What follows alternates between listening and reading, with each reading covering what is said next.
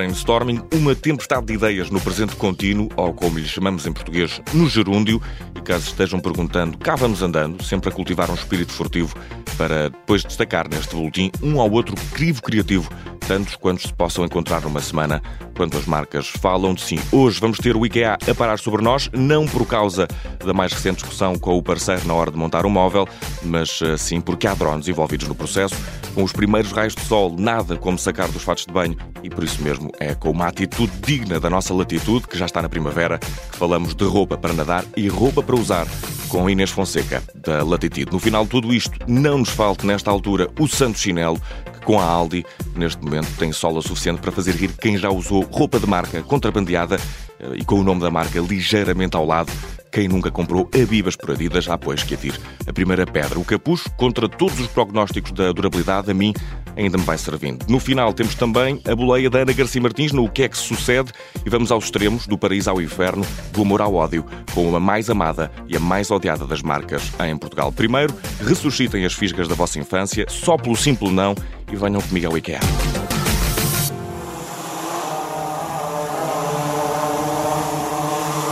Não são moscas, não é Fórmula 1, é como pode soar uma ida involuntária aos armazéns do IKEA. Há novos trabalhadores na marca sueca, mão de obra não humana, são pequenos drones azuis e amarelos que voam e asseguram a contagem do estoque de trabalhadores que, eh, mais do que enfrentar condições desumanas, são desumanos por condição e que parecem estar por trás da grande revolução do inventariado. Estão já a fazê-lo em países como a Bélgica, a Croácia, a Alemanha, a Itália, a Eslovénia ou até mesmo a Suíça. Drones de todo o mundo, carregai-vos não vá à falta de bateria uh, privar-vos da contagem de mais uma mesa de cabeceira. São os ditos novos colaboradores do IKEA que são colaboradores enquanto colaborarem. Isto, como sabemos, eles crescem tão depressa que não tarda estão para aí na adolescência da robótica a querer dominar o mundo. Entretanto, sucede que a tecnologia continua a mandar em nós, ainda assim, cheios desta coisa do passado a que chamamos sabedoria, escutemos as conclusões desta coisa do presente a que chamamos inteligência artificial, conclusões reportadas por Ana Garcia Martins no último O que é que sucede?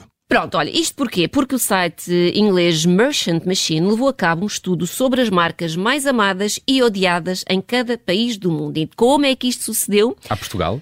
Eh, está a Portugal, já vos, já vos vou dizer qual é a marca mais amada e mais odiada. Na passada quarta-feira teve sucessão mais uma satírica rábula da Ana Garcia Martins.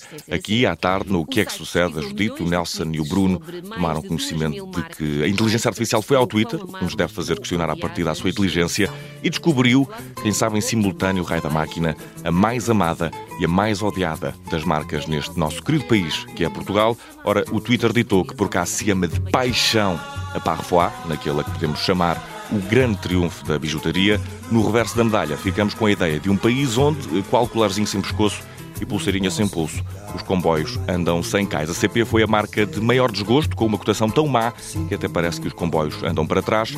Ora, em declarações à Ana Garcia Martins, o Bruno Vieira Amaral, com um relato trazido de um comboio, deixou a sugestão de que o Wi-Fi pode ser uma das queixas, mas acho que mais material circulante, como lhe chamou um dia alguém, a circular, é capaz de levar, como disse um dia um sketch dos Gatos Durento, os padrõezinhos cá para cima.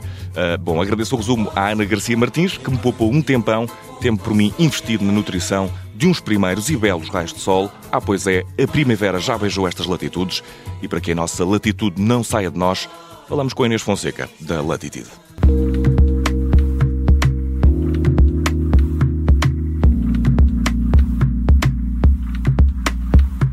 E no brainstorming de hoje temos o prazer de conversar com Inês Fonseca, cofundadora da Latitude. Inês, bem-vinda. Muito obrigado Obrigada. por se juntar a nós no brainstorming. A Latitude já tem 10 anos.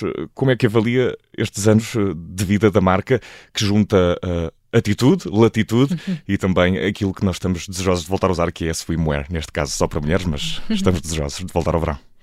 Olha, foram dois anos muito, uh, muito desafiantes. Nós começamos em 2013, uh, eh, numa altura pós-crise, podemos dizer pós e ainda um bocadinho em crise. Um, nós éramos três sócias, fazíamos na altura tudo. É, a marca nasceu literalmente, não podemos dizer que nasceu numa garagem porque não tínhamos, mas praticamente, não é?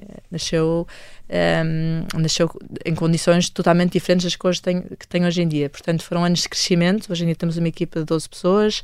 Um, foram anos de crescimento, foram anos de aprendizagem, de muita diversão ao mesmo tempo, porque uhum. se não nos divertimos a trabalhar, o trabalho das, não, para mim já não é, não é um trabalho, é outra coisa e isso sempre foi uma das coisas que eu, que eu quis. Um, e foram 10 anos, para mim, excepcionais, porque a marca acabou por crescer e tornar-se aquilo que eu sempre tinha idealizado. Ainda, obviamente, que ainda há, há uns passos que eu, que eu gostaria de dar uh, a nível de internacionalização da marca e a uhum. nível de variedade de produtos, etc. Mas pronto, step by step, acho que chegaremos lá. E, e um desses passos foi dado no, no, ano passado, reorganizaram a estrutura da Latitude. Como uhum. é que está uhum. organizada agora? Ou que mudanças uh, trouxe? Nós sentimos uma necessidade de explicar um bocadinho aos nossos clientes uh, como é que a marca, ou melhor, o que é que a marca tem para oferecer. Portanto, nós dividimos a Latitude em três segmentos. Nós temos a Latitude Swim, que é tudo que é uh, swimwear, ou seja, fatos banho e biquínis.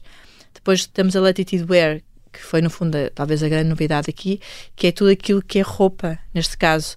Uh, tanto pode ser, nós, nós, nós, a nossa primeira coleção foi o everywhere, portanto, roupa para usar todos os dias, uhum. não, só em, em, não só a fazer desporto, como em casa, como para, para sair, portanto, uma roupa muito mais, um, mais, muito mais chamar fácil de usar ou confortável, tem, tem várias conotações aqui. Uh, é o chamado athleisure que, que, os americanos gostam tanto de, de, dizer. Mas também o objetivo disto era nós conseguimos transformar este wear em algo mais, ou seja, tanto pode ser everywhere, como pode ser uh, nightwear, como um dia até pode ser homeware, portanto não quer dizer só que seja, que seja roupa. Portanto, é, roupa, aliás, neste caso é têxtil, mas podemos aqui ter várias variações. E depois ainda temos o Latitude Mini, que é uh, a parte das crianças. Portanto, acho que assim, dessa forma mais segmentada e mais reorganizada, podemos explicar mais e potenciar um bocadinho este, este segmento Wear, que é algo que também podemos lançar off-season, não tanto no verão, mas também fora, fora da, estação, da estação de verão. E, e, acho que é muito feliz a expressão everywhere, uh, porque dá para fazer esse trocadilho, dá para ser em todo lado, mas todo também lado. Não, o, every, o, everywhere foi esta, foi esta que lançamos agora, mas o, o where, como tem o final where, portanto é um, uh, há de ser, na nova há de ser qualquer coisa, ponto, where, podemos usar, podemos usar o que quisermos, não é? Portanto é, é mais. E, e como é, é que está a correr desde a abertura desta área? Tem tido uh, feedback? No, a nossa primeira, lá está, foi, foi everywhere, correu muitíssimo bem, essencialmente para o público estrangeiro, é engraçado. Nós temos uma loja no Príncipe Real, na Embaixada, um, e os estrangeiros adoram, uh, aderiram totalmente uh, e, foi, e foi realmente espetacular. Não estou a dizer que os portugueses também não aderiram, mas é diferente porque é uma coisa que existe talvez ou, esteja, ou, ou está um bocadinho mais na moda lá fora. Uhum. e, e, então foi muito correu muitíssimo bem e, e, o feedback para já tem sido ótimo. E, como é que é ser-se criativo nesta área da moda? E deve exigir uh, também alguma alguma pesquisa e também olhar, olhar para, o, para o lado assim dizendo para, eu, eu, não, eu, não, eu não sou a criativa não é? Uhum. por isso eu, eu, eu, eu, o que eu tento fazer é, é usar a criatividade noutros sentidos na, mais na, na minha área que é que é a área de gestão e a área financeira e a área comercial. Portanto não, não, eu não eu não estou toco no marketing, claro, mas não faço as coisas bonitas que vocês veem. Por isso eu digo sempre, eu tento ser criativa em todo o resto, mas o que vocês fazem é muito mais giro do que eu faço. E a criatividade mas, tem várias hum, formas. Não? É? Exatamente, outras formas. Mas uh, a verdade é que tem que estar sempre a par das tendências, uh, tem que se ouvir muito o feedback dos clientes, é muito importante. Muitas vezes não chega só uh, estarmos, estarmos a seguir as tendências de moda, mas sim tem que ser algo que também seja usado e que as pessoas gostem e também nós só conseguimos evoluir também se nos adaptarmos àquilo que as pessoas muitas vezes procuram, não é? E, e, pronto, é, é, temos uma equipa de. Temos, uma, temos duas designers de moda, neste caso a minha irmã que é sócia e a Zana que é a designer de moda, que, as duas desenham a coleção. E, e também temos uma designer gráfica, temos uma pessoa no marketing. Portanto, Uhum. A nível de criatividade é o, que, é o que nós para já temos, mas somos criativos em todas as áreas, até na produção. e, e, há também aqui uh, a necessidade de inovar e essa flexibilidade de perceber o que é que o público e os consumidores Sim. querem, uh, requer também algum jogo de cintura, diria. Como é que é inovar na, no mercado da moda? É fácil uh, fazer, chegar a, a, qualquer coisa nova? Não está já muito, muito batido? Está, é isso que eu estava a tentar explicar agora. Eu acho que é, não é totalmente fácil, mas um, mas tem que ser essencialmente adaptar aquilo que nós vemos e, e ouvimos dos nossos clientes às tendências e isso é que é a parte mais desafiante porque muitas vezes nós eu vejo modelos muito giros que estão desenhados e são giríssimos e depois na prática como é que eles não vão ser usados eles vão ser, não vão ser vendidos é tem um valor é? estético é? mas depois não tem um valor estético e muitas vezes depois não são comerciais nós temos de ter aqui o grande balanço que é aquilo que nós vamos desenhar e, e, e que vai vender e aquilo que vamos desenhar e que vai vender menos mas que também faz sentido porque mostrar o tal lado, tal lado criativo que estamos a falar. Eu lembro que uma vez, em 2015, a minha irmã Marta desenhou um, um fato bem com um carapuço, porque a inspiração era Londres e fazia todo o sentido. E eu achei aquilo espetacular, mas a verdade é que não se vendeu tanto como eu estava à espera. Portanto, essa parte tem que sempre haver um contrabalanço, peso e medida, porque não é fácil.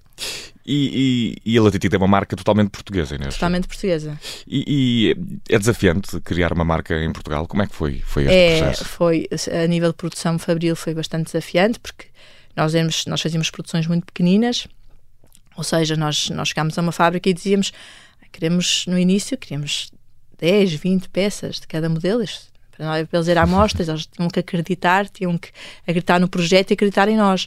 Portanto, a nível de produção fabril, eh, nós temos fábricas espetaculares em Portugal, mas eles têm muito trabalho e têm muitos clientes importantes, essencialmente estrangeiros, e nós é uma marca que estamos a, a, começar, não é? Portanto, foi preciso aqui uma, foi uma, uma batalha que, que hoje em dia, pronto, já, já está mais aliada, mas, mas correu bem. E houve muita burocracia pelo caminho.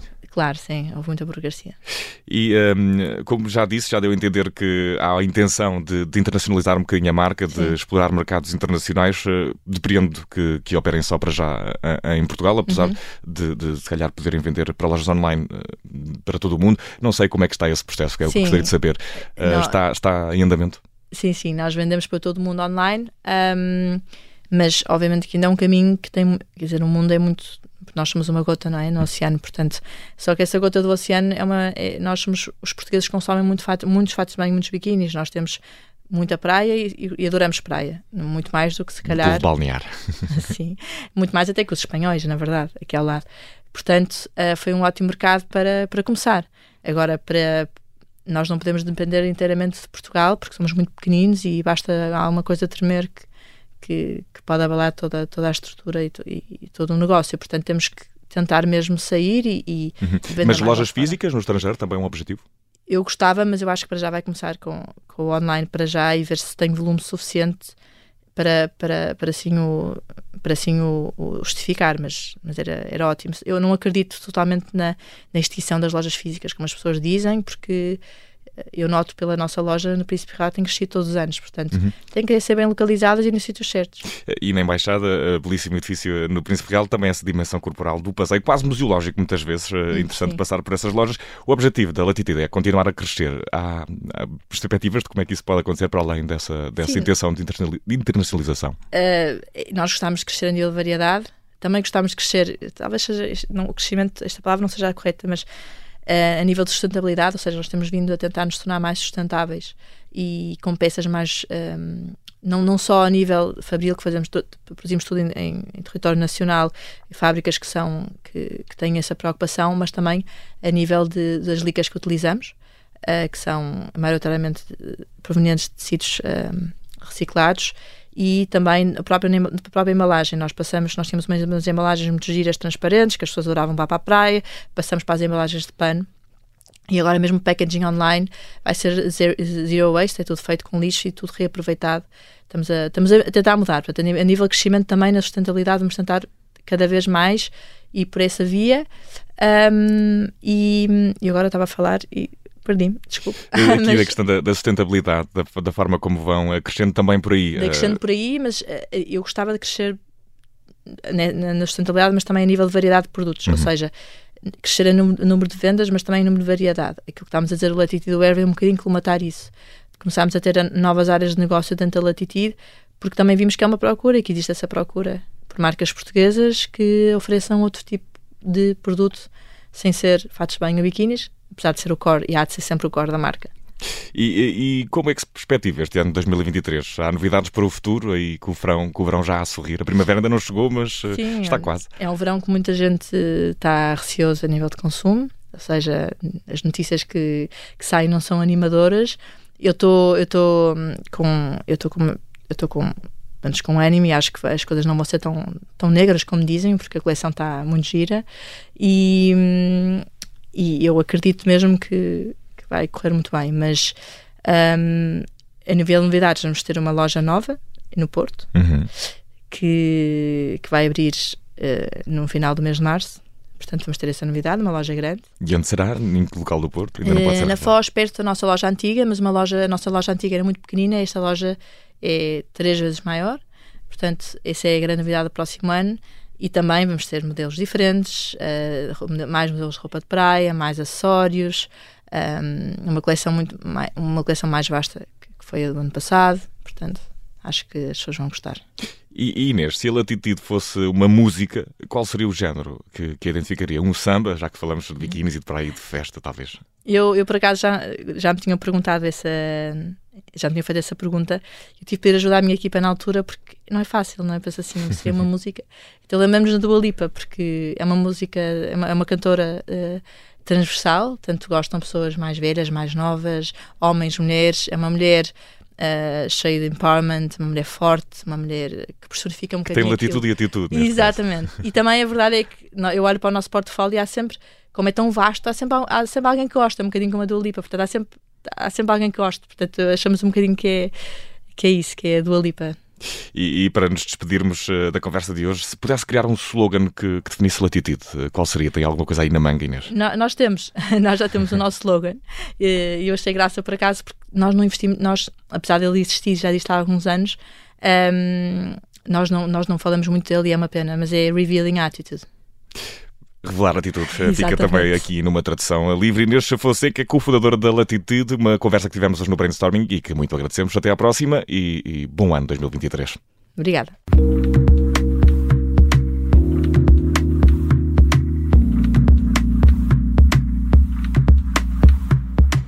E depois de uma conversa que incluiu o tema swimwear, no destaque da semana falamos de summer footwear, que é como quem diz, venham daí os chanatos.